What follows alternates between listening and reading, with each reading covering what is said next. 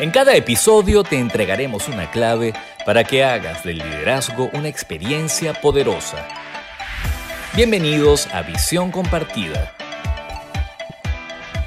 Hola, ¿cómo estás? Me encanta recibirte en el episodio 20 de Visión Compartida. Soy Lucía Galotti y el tema de hoy es ¿Soy un buen líder para mí mismo? Hazte esta pregunta, ¿eres un buen líder para ti mismo? ¿Eres capaz de construir un estado de bienestar interior, de armonía interna? Bueno, sobre este tema vamos a conversar en el episodio de hoy. Pero antes, quiero invitarte a que me sigas en mi Instagram, arroba Galota, y que compartas conmigo, tanto en el privado como en los diferentes posts, tus comentarios y dudas, tus preguntas. De esta manera me ayudas a seguir profundizando en estos temas. Para comenzar, quiero contarte un cuento, se llama Las Puertas del Paraíso. En una oportunidad, un soldado visita a un monje zen y le pregunta, Maestro, ¿hay realmente un paraíso y un infierno? A lo que el maestro le responde, ¿y quién eres tú? Él le dice todo orgulloso, yo, yo soy un samurái. Tú, un soldado, le exclama el maestro. ¿Qué especie de gobernante te tendría a ti por guardián? Tu rostro parece el de un mendigo. Ningún gobernante serio te contrataría a ti para que fuera su guardián. El samurái furioso comenzó a desenfundar su espada y el monje le dice, ah, es que tienes una espada. Estoy seguro que tu arma no tiene el filo suficiente para cortar mi cabeza. Mientras el samurái sacaba su espada decidido a cortarle la cabeza al monje, el monje le dice, aquí, en este momento, se están abriendo las puertas del infierno. Ante estas palabras el soldado, observando la disciplina del monje, envainó su espada e hizo una reverencia, a lo que el maestro señaló, y ahora se están abriendo las puertas del paraíso. ¿Eres consciente de cómo manejas tus emociones en el día a día? ¿Te das cuenta de cómo la mente con sus diálogos internos te puede arrastrar hasta el infierno y hacerte sufrir? ¿Eres consciente de tus comportamientos y de sus consecuencias? Bueno, todos los días y a cada instante estamos abriendo una de esas dos puertas, o la del infierno o la del paraíso, tal cual como el maestro Zen le explicó al samurái. Y lo hacemos dependiendo de la forma en cómo manejamos las emociones, los pensamientos y los comportamientos. Lo que pasa es que la mayoría de las veces, cuando sufres, es decir, cuando has abierto la puerta del infierno, buscas a otros para culparlos sin darte cuenta de cómo fue que tú mismo abriste esa puerta. En la medida en que sepas cómo abrir la puerta del paraíso, en esa misma medida estarás siendo un buen líder para ti mismo, que de eso se trata el podcast de esta semana. ¿Eres un buen líder para ti mismo? Bueno, en la medida en que sepas abrir las puertas del paraíso, en esa medida estás siendo un buen líder para ti mismo. Tú tienes un sistema de creación personal, todos los tenemos, un sistema de creación personal que está conformado por estos elementos que ya mencioné, las emociones, la mente y el cuerpo. Y cuando estos tres componentes están alineados, entonces el sistema de creación personal está funcionando positivamente y te está apoyando en tu progreso, en el logro del éxito y en tu bienestar interno. Pero si ese sistema, esos componentes del sistema no están alineados y está funcionando negativamente, entonces ese sistema emociones, mente y cuerpo están generando estrés, enfermedad y malestar interno.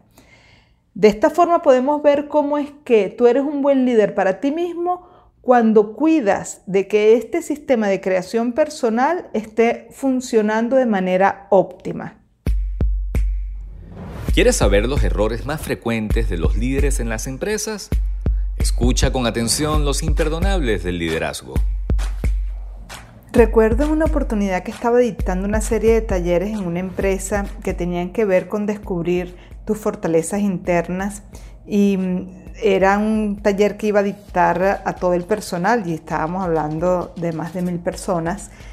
Y era increíble cómo cuando hablaba del, del punto sobre descansar, sobre eh, darte eh, la posibilidad de reposar, de aquietarte, de quedarte tranquilo sin hacer nada, de darte un merecido descanso, la mayoría de las personas, sobre todo las mujeres, daban testimonio de que a ellas se les hacía muy difícil, que cada vez que ellas se sentaban en sus casas a descansar un rato, de inmediato la cabeza les decía, ay no, es que me falta hacer tal cosa, ay no, es que tengo, no puedo estar perdiendo el tiempo aquí sentada sin hacer nada. Eh, no era posible para ellas, la mayoría hablaba de esta forma, decía, no, no es posible para mí sentarme cuando yo me pongo a descansar es porque ya llegó la hora de dormir estoy muy cansada y me voy a la cama. Pero antes eh, intento descansar y no puedo porque la cabeza no me deja. Cada vez que me siento, la cabeza me dice, no, no, no, es que tú deberías estar haciendo algo, es que estás perdiendo el tiempo y esa sensación de que estoy perdiendo el tiempo, de que estoy haciendo algo malo, no me deja descansar. Entonces, ese es el imperdonable del liderazgo de esta semana porque la persona que no pueda proveerse a sí misma de una calidad de vida que incluya relajarte, que incluya disfrutar, que incluya descansar, esa vida le está faltando algo, le está faltando un aspecto importante que es los momentos en los que el organismo se puede recuperar. Sin descanso no hay recuperación. Y si no puedes descansar porque el descanso el no hacer nada te hace sentir culpable, entonces tu organismo va a tener dificultad para recuperarse. Acabas de oír los imperdonables del liderazgo.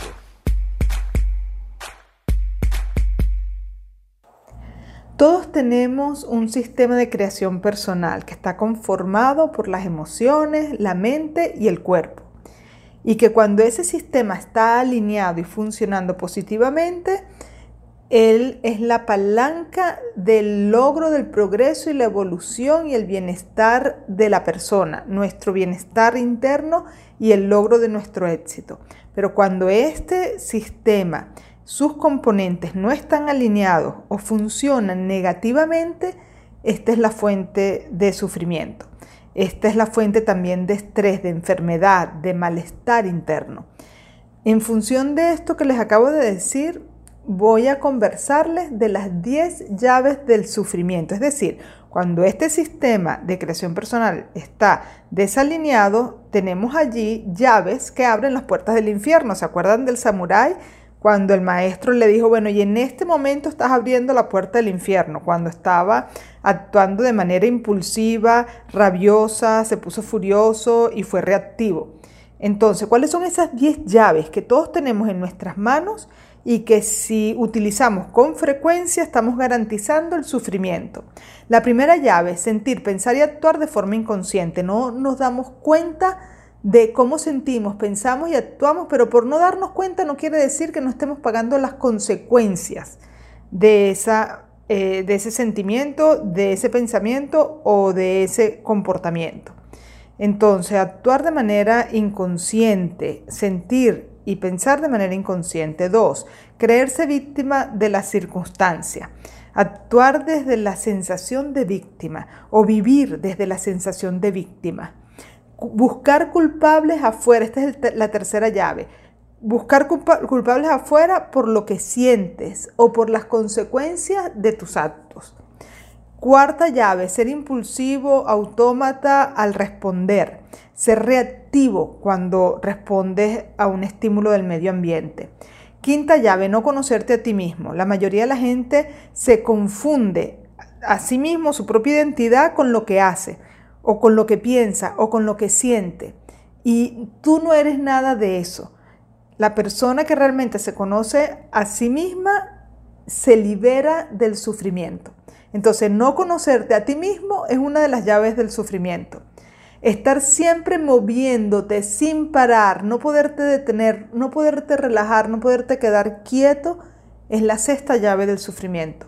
La séptima llave del sufrimiento es tener miedo de sentir y negar o bloquear las emociones. La octava llave del sufrimiento es tener malos hábitos emocionales, mentales y de comportamiento. Por ejemplo, el que acabo de decir, evitar sentir las emociones, estar pensando todo el tiempo, estar todo el tiempo preocupado, estar todo el tiempo proyectando el futuro, un futuro catastrófico. No hacer ejercicios, por ejemplo, tener adicciones, eh, comer demasiado o consumir drogas. Todos estos malos hábitos son llaves del sufrimiento. La novena llave del sufrimiento es depender de las circunstancias externas para estar bien. Y la décima llave del sufrimiento es resistirse a la vida como es. La mayoría de las personas viven teniendo expectativas y la vida va sucediendo.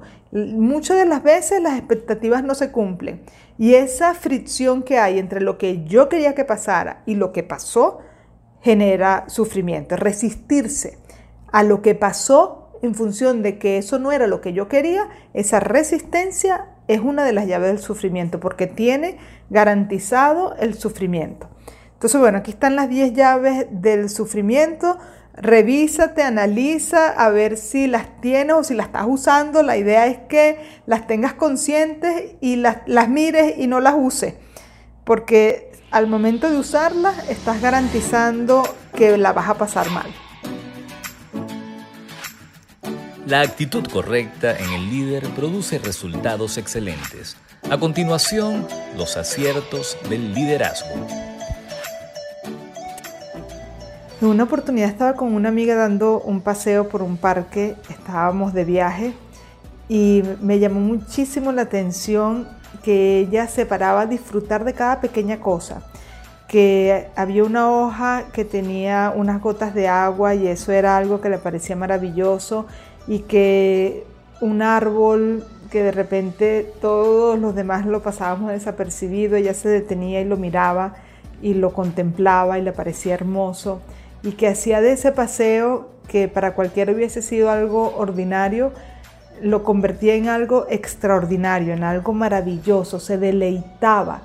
Y yo caí en cuenta en ese momento que realmente todos los momentos de la vida son extraordinarios si tú eres capaz de vivirlos conscientemente, porque cuando lo vives conscientemente, cualquier pequeña cosa es una maravilla, es un milagro. Cualquier pequeño contacto, cualquier pequeño gesto, cualquier pequeño vínculo, no importa lo pequeño que sea, es un milagro. Lo, puedo percibir como algo grandioso, porque muchas cosas tuvieron que pasar para que eso sucediera de esa manera. Y la persona que está alerta y está consciente y vive la vida de manera consciente, descubre esos pequeños milagros. Y eso fue lo que yo aprendí en esa caminata, que no tenía que pasar grandes cosas, cosas extraordinarias, que ya lo extraordinario estaba pasando, que lo único que tenía que cambiar para yo darme cuenta de que la vida era extraordinaria y que la vida era milagrosa y que ya estaban sucediendo los milagros, era mi propia percepción. Era el darme cuenta de esas cosas que pasaba por alto. El darme cuenta de esas cosas que por andar de manera inconsciente por la vida, las daba por sentada y no las veía. Entonces esa fue una gran lección para mí, ese, ese paseo por ese parque. Acabas de oír los aciertos del liderazgo.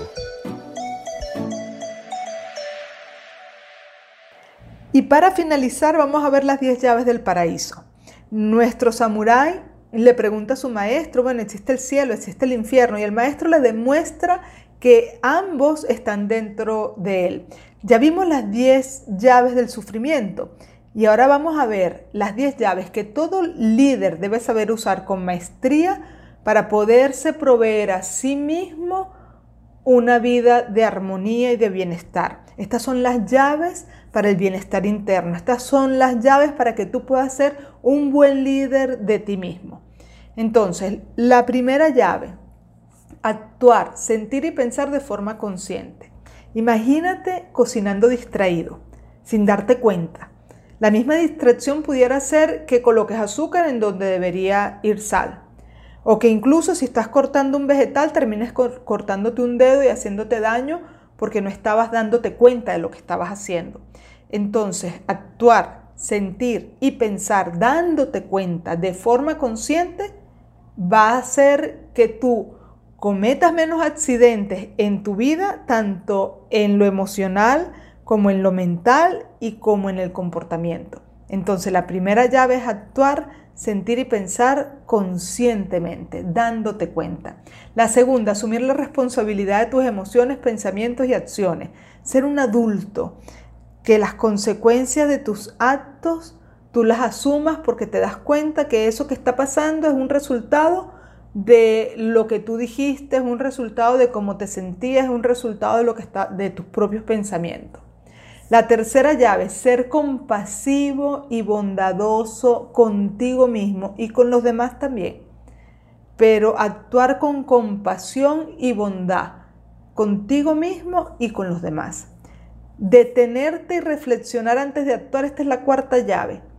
Dejar un espacio entre lo que sucede y tu respuesta para que la emoción se asiente, para que puedas dar una mejor respuesta que una respuesta reactiva, que una respuesta impulsiva.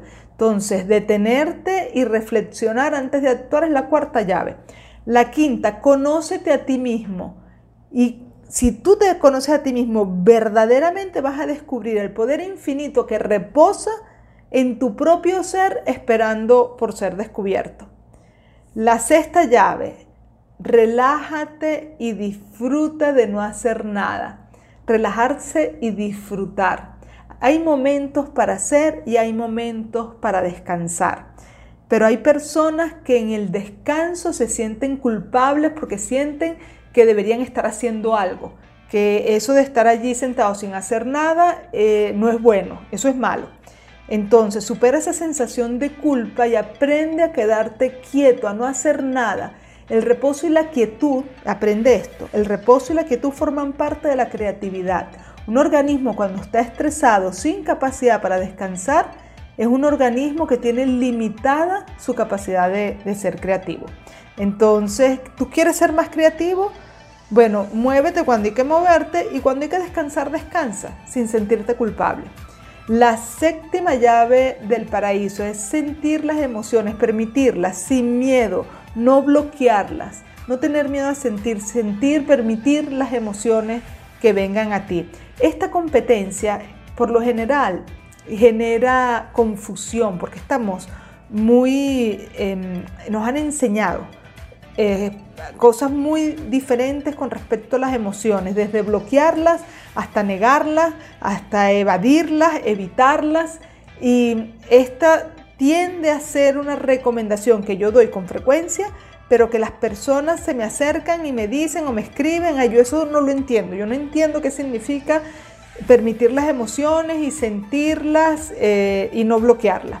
Entonces, bueno, una recomendación en este punto es que esta competencia se aprende y que hay eh, sesiones de coaching o asesorías que están dirigidas exclusivamente a aprender esta competencia. Entonces yo te sugiero que puedas en este punto, si se les hace confuso o se les hace difícil, pues que busquen asistencia, eh, que contraten asesoría y que entrenen esta competencia. La octava llave del paraíso es cultivar buenos hábitos, meditar, hacer ejercicios, comer saludable, disfrutar la vida. La novena llave es aprender y adaptarte a las circunstancias por muy difíciles que sean. Aprender y adaptarse son dos de las competencias superiores, de las competencias que más nos ayudan a evolucionar.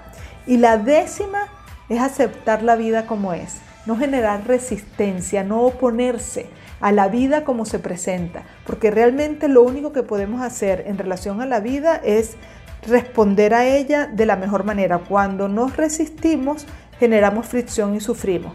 Pero cuando lo aceptamos como, como viene la vida, como se nos presenta la vida, entonces tenemos más chance de descubrir, de conectar con el bienestar interno que está allí a pesar de cómo la vida se esté presentando. Entonces, bueno, con esto he llegado al final del podcast de hoy de ¿Eres tú un buen líder para ti mismo? La idea es que ustedes, bueno, puedan revisar estos puntos, puedan eh, aprovecharlos para aprender aquellos que mm, todavía no lo tienen dominado y hay maneras de fortalecer todas estas llaves que abren el paraíso. Entonces, bueno, hasta aquí el podcast. Los invito a que compartan este episodio, a que si les gustó le pongan me gusta, que se suscriban al canal y desde ya están invitados al próximo episodio. Que estén muy bien. Chao.